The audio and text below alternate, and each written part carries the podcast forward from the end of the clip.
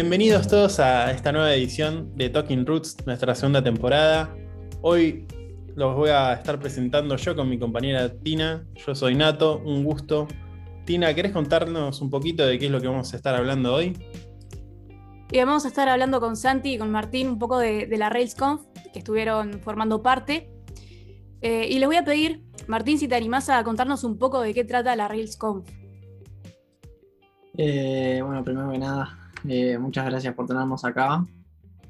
Y mira, básicamente lo que es la RailsConf es una de las conferencias más importantes de lo que es el mundo de Ruby. Te diría que para mí la más importante capaz que es la RubyConf, que va a pasar ahora en algunos meses. Y tal, la RailsConf es básicamente más enfocada en lo que es el framework de Rails.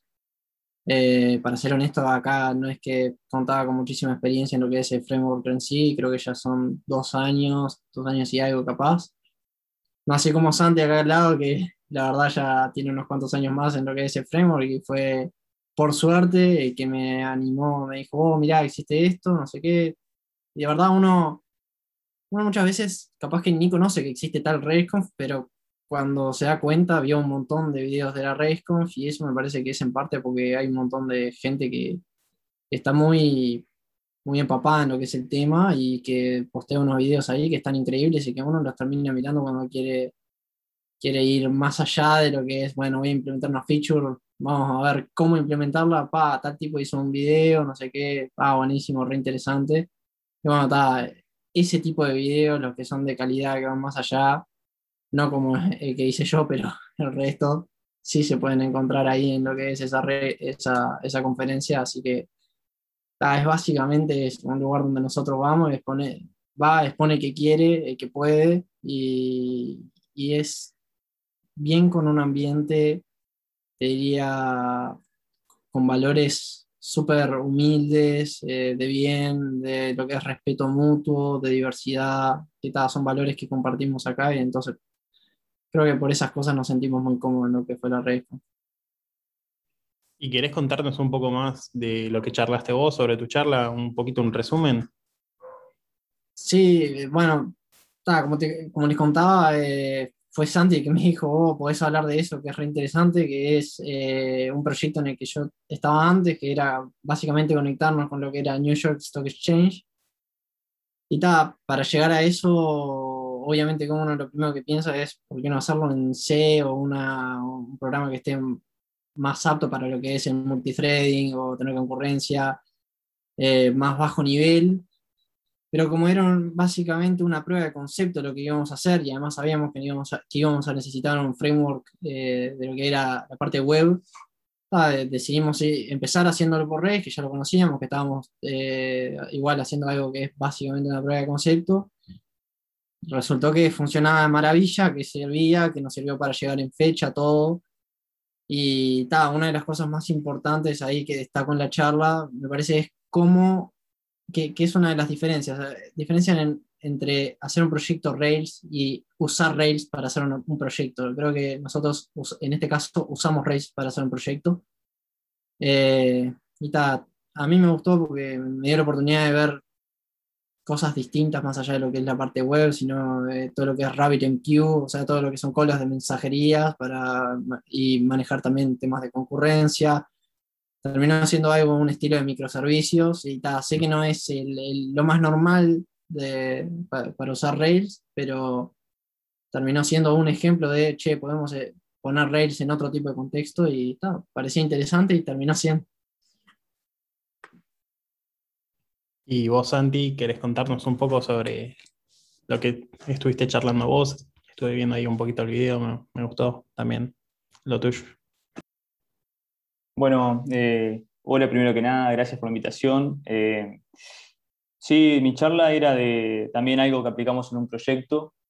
Eh, estamos, estábamos usando un, patrón de diseño llamado FormObjects y a su vez teníamos una feature bastante interesante que era poder como tener forms dinámicos, yo le llamo, viene a ser que los admins puedan crearlos y configurarlos, ¿no? elegir los fields que tienen. También en realidad teníamos features más complejas como multiple steps, tipo un wizard, cosas así. Y, y nada, surgió esa, esa feature en una aplicación real, en producción, la hicimos, quedó, quedamos conformes con el resultado, tanto niveles de funcionamiento, pero también de código y mantenibilidad y etcétera. Y, y dije, ¿por qué no hacer una charla de esto? Además de que ese tipo de charlas son las que salen más fácil, ¿no? Porque ya, ya lo hiciste, ya tenés la experiencia, ya sabes de lo que estás hablando, es simplemente como hacer memoria eh, y bajarlo a tierra en un ejemplo un poco más concreto, más simple y, y sale. Eh, entonces un poco por eso fue que, que, me mandé con esa opción de tema y por suerte ta, quedó, la aceptaron y, y salió bien, creo, creo que salió bien, espero que, que le haya servido a la gente. Algunas personas me escribieron diciéndome, che, justo estoy con una feature parecida, me viene bárbaro tu charla porque voy a sacar ideas, voy a ver de hacerlo de una manera parecida. O yo hace un tiempo tuve que implementar algo parecido, pero lo hice por otro camino y me quedó horrible. Esto me gusta mucho más. Entonces, como que ese feedback estuvo bueno también. Bien, en el caso de ambos, bueno, eh, estuvieron trabajando eh, con esos distintos proyectos y vieron que era algo bueno para presentarlo. La idea de realizar la presentación, ¿surgió mientras estaban trabajando en eso o luego fue, les surgió la idea de, bueno, tengo ganas de presentarme en esta conferencia, a ver de qué puedo hablar y ahí fueron sacando el tema? En el caso tuyo, Martín, ¿cómo fue? Eh, en el mío, la verdad, primero pasó el proyecto y después estábamos, eh, queríamos presentarnos a la RedConf con Santi y no teníamos tema y eh, fue eh, lo que había hecho, parecía, aunque sea interesante, y fue, fue simplemente eso. De verdad no hay, no hay mucha magia atrás. ¿Y vos, Andy, nos querés contar un poquito más sobre lo tuyo? Sí, parecido. Eh, para agregar, capaz que en realidad fue creo que en el año pasado que, que quisimos presentarnos con, con Leti eh, en conjunto, eh, buscar un tema y presentar una charla. Y, bueno, lo estuvimos tratando de hacer, buscando temas, mandamos dos propuestas, pero, pero tal, los temas que conseguimos no nos convencieron del todo, pero aún así tal, intentamos igual, mandamos dos propuestas, las dos las rechazaron.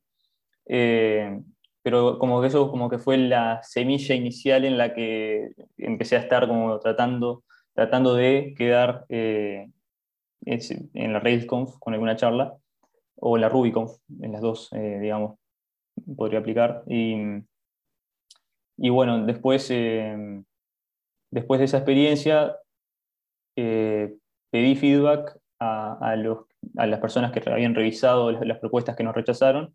Nos dieron un feedback que estuvo bastante interesante, nos hablaban de los, los de los details, que, que es una sección de la propuesta que había quedado un poco escueta, quizás no era del todo clara de qué íbamos a hablar, y, cuando nos mencionaron eso, nos, explicaron bastante, bastante más de lo que acabo de decir, el por qué era demasiado escueto el details, pero claro, me hizo entender de que en realidad ellos no tenían más que eso para saber de qué íbamos a decir en una charla. Y en una charla tan en una conferencia tan importante en la que van, mm, esta última RailsCon fueron 1.200 personas, creo, eh, como que no puedes dejarlo al azar a ver quiero hablar de cierto tema, pero no sabes qué va a decir, capaz que lo que quiere decir es incorrecto.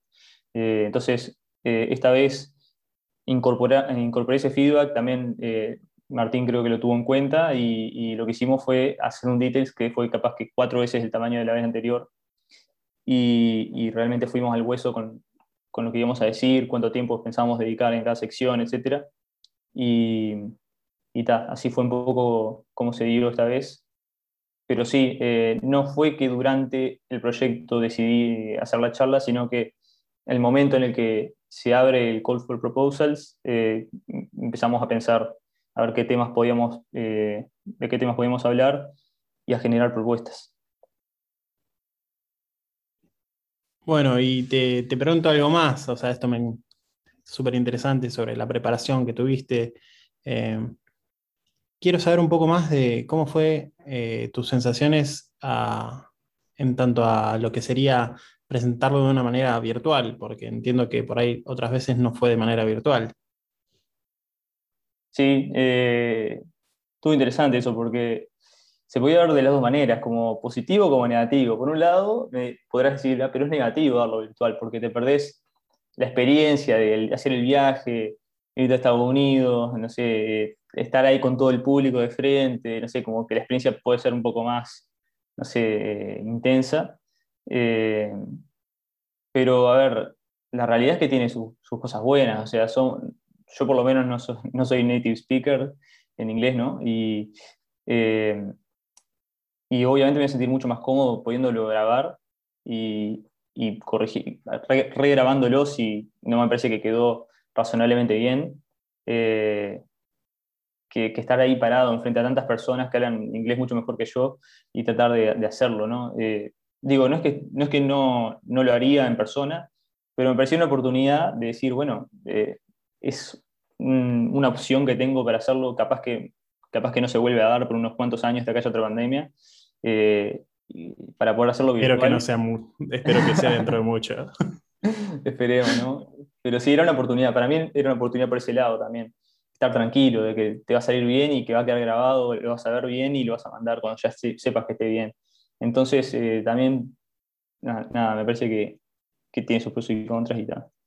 Y, y bueno, la experiencia después de lo que es la RailsConf también cambia mucho, pero la verdad es que esta gente de Ruby Central, que son los organizadores, eh, le dedicaron mucho tiempo, mucho, mucho pienso y, creo que llegaron a, una conferencia virtual que se asemejaba en algún punto a una conferencia real o te hacía sentir que estabas en una conferencia y no era simplemente un conjunto de videos tirados por ahí, ¿no? Bien, ambos hablaron sobre eh, bueno, el envío de propuestas, eh, la preparación y demás.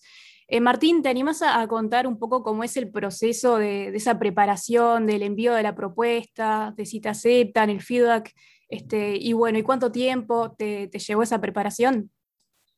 Sí, la verdad es básicamente lo que dijo Santi, pero está bueno ir un poco más en detalle en eso, que lo que más nos sirvió fue justamente ser rechazados capaz que en la primera instancia para obtener un montón de feedback sobre cómo responder la segunda.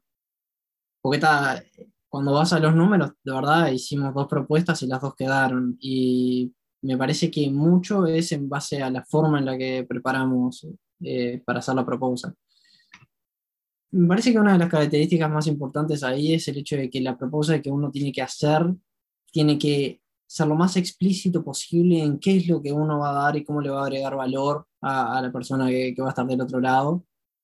Y, ser bastante, o sea, ser organizado, ir al detalle, decir, no, voy a hablar en esta sección, esta sección, esta sección y esta sección, y también explicar a grandes rasgos lo que uno va a decir, porque más allá de que uno hable sobre una cosa, hay, que, hay que ver si lo que uno va, va, a hablar está alineado con lo que con lo que el grupo de Rails en general cree.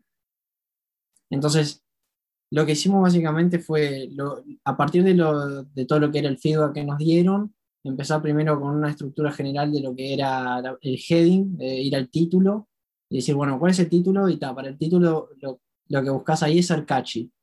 Eh, entonces buscas el título que más llame la atención, pero ta, tampoco que sea una vendida de humo, por así decirlo. Pero ta, después poner sí un abstract que sea lo bastante completo, pero a su vez que la persona no se aburra al leerlo. Tenés que ser corto, pero o sea, tenés un montón de limitantes ahí que tenés que jugar con eso. Después venía, lo que es el detalle, en el detalle que es el core del documento, está bueno eh, ir parte por parte, bueno, mira, vamos a hablar de este tema, este tema, este tema, este tema, el orden es este, este, este, este, y, y los temas exactos que se van a tocar son este, este, este y este, con estas conclusiones y eso puede llevarte un poco más de una página y tranquilamente. Y como siempre intento también en ese tipo de documentos eh, buscar dejar los links a las referencias de lo que voy a hablar como para que las personas puedan apoyarse. Yo creo que cuanto más información uno ponga ahí y no, y no sea redundante, más chances va a haber de, de quedar. Y tal, como siempre sea organizado y estructurado. Pero aún habiendo hecho todo eso, creo que hay una parte muy importante que capaz que no se ve tanto, que es que para escribir esas, que serán una página o dos páginas, Santi ahí corregime, no me acuerdo exacto el, largo de eso, eh, tranquilamente estuvimos más de 20 horas para hacer eso, que ni siquiera era para preparar la charla, era para hacer eso, entre idas y, vueltas que corregime el error, hacíamos correcciones cruzadas y lo releíamos y lo releíamos una y otra vez. Porque tal, cuando, cuando uno se quiere acordarlo, el que está del otro lado va a ver ese documento y no va a saber más nada. No, no va a saber cómo se ve tu presentación, no va a saber exactamente el contenido, solo va a ver ese documento y en base a ese documento va a decidir si entraste o no entraste. Así que tal, es, si, si, tengo que dejar un mensaje ahí, es de verdad ser organizado, buscar feedback e invertir horas. Santi, ¿algo más para agregar? Creo que fue bastante expeditivo con lo que nos contó. Sí, sí, sí. Creo que dijo casi todo, sí. Eh, capaz que algo para agregar, pero que es como eh, personal mío en realidad. No necesariamente todas las charlas son así, digamos, la preparación. Pero yo, en ese tiempo que, Martín dice que nos llevó como 20 horas, ponerle de preparación de, la proposal, eh, a mí también, me incluyó hacer una aplicación de ejemplo con el, con, con el código que, que, después yo iba a estar explicando, ¿no? Porque nosotros habíamos hecho esto en una aplicación real, pero obviamente que, que tratar de explicar todo eso eh, en una conferencia no me diera el tiempo y tenía que reducir el scope de, de la feature a, a, algo que sea más razonable. Entonces, eh, asegurarme cuando esté mandando la propuesta de que al final voy a tener un código con un scope reducido que me va a dar el tiempo de explicar en 40 minutos, eh, fue algo que quise hacer, validar ahí, en ese tiempo. Eh, entonces, eh, a veces te puede llevar más que simplemente escribir texto y puede implicar que hagas código y, que refines toda una solución o le bajes, le achiques el scope. te puede llevar toda hacer, hacer todo eso puede ser algo que también lleve tiempo durante la creación de la proposal. Muy bien. Eh, inicialmente eh, habíamos hablado, Santi, habías comentado el tema de que la eh, conferencia se hace en inglés y ah, estamos hablando en español como lenguaje primario. la cuestión de hablar en inglés, ¿les generó algún tipo de inconveniente o algún nerviosismo? ¿Practicaron la, conferencia antes de darla con compañeros, amigos? ¿Cómo hicieron? mira, yo al menos vengo trabajando con clientes hablando inglés hace como, no sé, como seis años con él. O sea, en el día a día uso el inglés. Aún así te puedo decir de que, de que no fue nada fácil para mí eh, dar esta charla en inglés. O sea, como que sentí que, que no era fácil, como que no tenía la cintura que podría tener hablando en español para poder reformular una, una oración de diferentes maneras. Como que, como que no era fácil eh, expresarme sin repetir siempre los mismos conectores, cosas así, ¿no? Y, ser claro, a su vez, ahí, va como no perder a la gente o no ser todo el, repetir todo el tiempo las, mismas palabras, eh, como, no sé, well o so o cosa, ¿no? Eh, tratar de, hablar un inglés un poco más, no sé, decente. Eso es algo que, que me pareció difícil, sí, durante la, la charla. Pero, pero bueno, sí, por eso justamente al, ser virtual era una, una oportunidad y, y, y se soluciona grabando hasta que te, estés conforme. Eh, y ta, creo que por ahí responde un poco. ¿Y vos, Martín, eh, alguna experiencia similar a, la de Santi o tuviste algún, algún temita más que, que agregar a esto? Eh, fue una grabación ante, una grabación atrás de la otra. Eh, simplemente eso, incontables veces la cantidad de veces que lo grabamos. Empiezo a pensar en la cantidad de horas que uno invierte en esto. Creo que hace, a Santi le dije hace un rato 50, 20 eh, horas en el documento, pero hace un rato le había, habíamos pensado en 50 horas en total y empezás a sumar y de verdad creo que son un montón más. Pero sí, no, no mucho más. Eh, bueno, ¿volverían a hacer esto en algún futuro? Si quieres contarme vos primero, Martín, dale. Eh, sí, o sea, estoy seguro que lo volvería a hacer porque está bueno, está buena la experiencia. Estoy más seguro que lo volvería a hacer si me decís es en Estados Unidos. Pero está además todo pero cansa. Eh, la realidad es que cansa, hay que invertir un montón de tiempo, se pasan nervios, eh, como que pensás que lo que hiciste muchas veces no está completo, podés tenerla, es como cuando estás en la facultad y pones versión 1, versión 2 final, versión final, final, final, versión final 55, cuando te pasa eso mil veces, eh, entonces está, uno tiene que ver lo que es la relación tiempo que le va a dedicar y tal, cuál es el retorno, obviamente.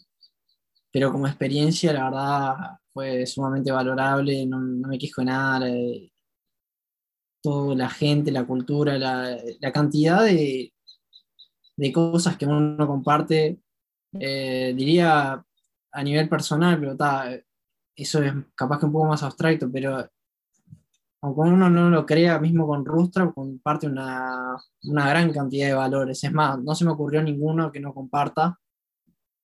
Y, y tal, entonces, sí te deja un montón de lo que es la experiencia en sí, y sí te, también te deja un montón de lo que es conocer y hacerte conocido en el, en el, en el, mundo Rails.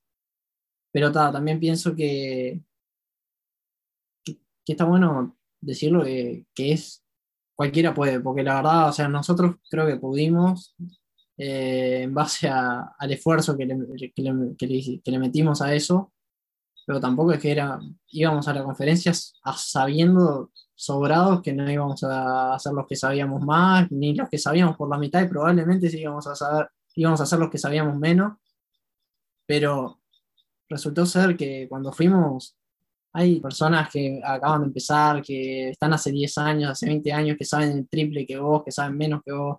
Hay de todo. O sea, la respuesta a tu pregunta, sí, lo volvería a decir, sí. Elegiría bien en qué ocasión lo volvería a hacer porque es una inversión muy grande de tiempo. Sí, sí, yo comparto ahí con Martín. O sea, lo volvería a hacer, sí, no sé cuándo. O sea, me tiene que encontrar en algún momento de mi vida con muchas ganas, mucha energía y y ahí sí eh, daría para adelante. Eh, creo que lo que está bueno mencionar es que a veces estando en empresas como Rootstrap eh, es una gran ventaja, ¿no? Porque a nosotros Rootstrap nos apoyó económicamente, nos apoyó también dándonos horas, obviamente no todas las horas porque, bueno, capaz eran demasiadas, pero eso es algo que igualmente siempre se puede hablar y negociar, pero nos dieron horas que eran de clientes para que podamos dedicarle a preparar la charla. Eh, también, no sé, si hubiera habido que ir a Estados Unidos, estoy seguro, que también económicamente nos hubieran apoyado. No sé. Eh, ah, también la, ayuda de lo que viene a ser la parte de tus compañeros, ¿no? En Rootstrap te puedes apoyar en gente para pedirle feedback, para, no me ayudas con el diseño de las slides, hay diseñadores, entonces te ayudan con eso, también hay mucha gente técnica, te ayudan con eso. Entonces, como que como que estando en una empresa, o al menos una empresa como Rustra, porque no sé si todas estarían dispuestas a dar lo mismo, digamos, creo que es más fácil, ¿no? Si estuvieras por la tuya solo, eh, no es lo mismo. Entonces, por eso también me parece, una buena oportunidad para que la gente que tenga ganas eh, lo intente, que, intente mandar una propuesta, a ver qué pasa. Y, nada, eh, quizás en una de esas también se les dé y, y puedan disfrutar de la experiencia de ir a la, RailsConf, que como dice Martín, la comunidad Rails, o la comunidad Ruby te diría en realidad, es hermosa, es, eh, la verdad es que está muy linda la comunidad, eh, los valores que tiene, eh, y nada, me parece que, que está bueno. Muy bien. Eh, ¿Una enseñanza que quieran dejar o un consejo para aquellos que quieran, como ustedes, eh, hacer una conferencia, ya puede ser en RaceConf o sobre cualquier eh, otro tema o, en cualquier otra conferencia? ¿Qué le dirían a alguien que, como ustedes, quiere presentar sobre algún tema? Martín, si, si querés.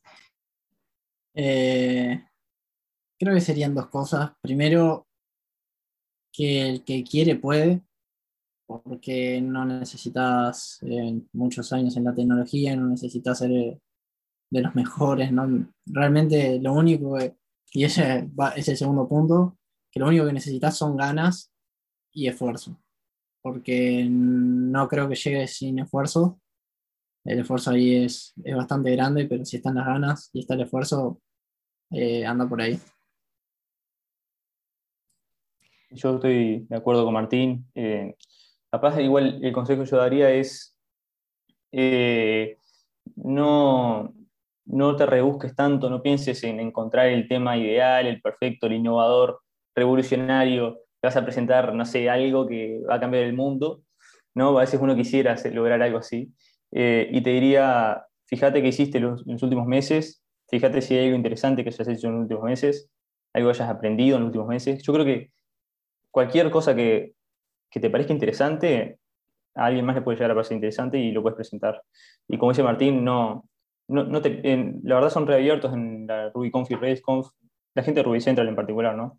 Y, y, aceptan incluso gente que no tiene experiencia hablando, que tiene pocos años en, en, la, en la, tecnología, las aceptan igual a las charlas, eh, porque quieren que haya charlas justamente de todo tipo, para, para principiantes, para intermedios, para expertos. No quieren focalizar solamente en, en charlas expertas. Entonces, nada, eh, que tenga ganas, que le dé adelante, que se fije en lo que ha hecho, en lo que ha aprendido, lo que le ha llamado la atención, bugs extraños, lo que sea.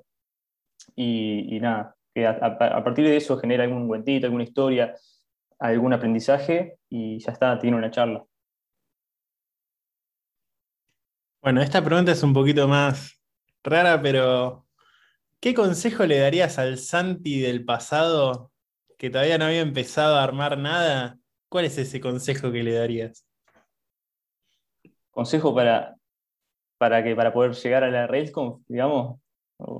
Cualquier tipo de consejo en base a lo que ya, ya ahora con el diario del lunes, que ya sabes cómo es que pasó todo, cómo fue, ¿qué consejo le darías? Por ahí es un sí, dale para adelante, o por ahí es algo, algún detallito más técnico, lo que vos consideres. No, para mí el consejo es, que algo que siempre, siempre lo tengo en mente, pero igual aún así me lo gusta recordármelo, es eh, disfrutar el camino. Eh, o como dice el maestro, el camino es la recompensa. O sea, eh, a veces, no sé, es muy fácil enfocarme en el objetivo y, no concentrarme tanto en, el camino, pero en realidad cuando, cuando es posible está bueno recordárselo a uno mismo de que tengo que estar disfrutando de este momento, por más de que sea o estresante o cansador, etc. Porque a fin de cuentas todo termina saliendo bien, somos todos felices y, y tal. Lo importante es disfrutar el camino.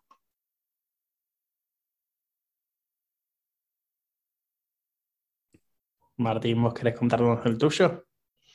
Eh, sí, creo que es lo mismo que Santi, para ser honesto.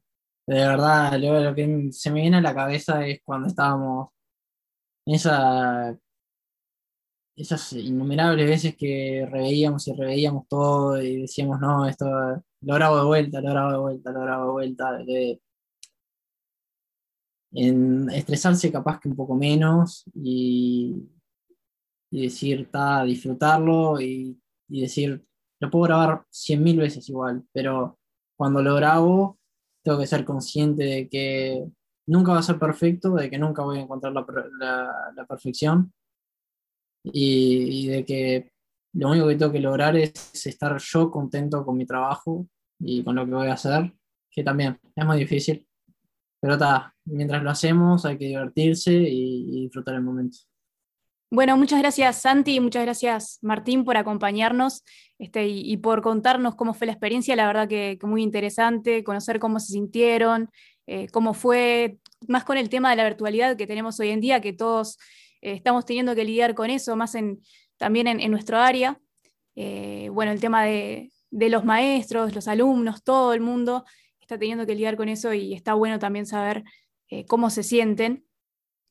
Y, bueno, si nos quieren dejar sus datos de contacto, quizá un correo electrónico, redes sociales, Santi. Bueno, sí, muchas gracias por la invitación de vuelta y suerte con el, con el podcast me pueden encontrar en Twitter como SantiB6-bajo, en GitHub como SantiB y, y mi mail santib.hey.com. Eh, a mí en Twitter me pueden encontrar, pero no, créanme que no me quieren encontrar ahí.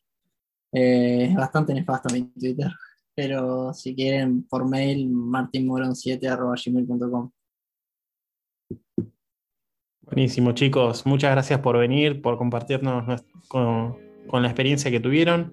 la verdad que un gusto y espero que lo hayan disfrutado, como bien habías dicho, Santi, de disfrutar el camino. Se disfrutó mucho, mucho. Gracias. Bueno, gracias chicos por venir.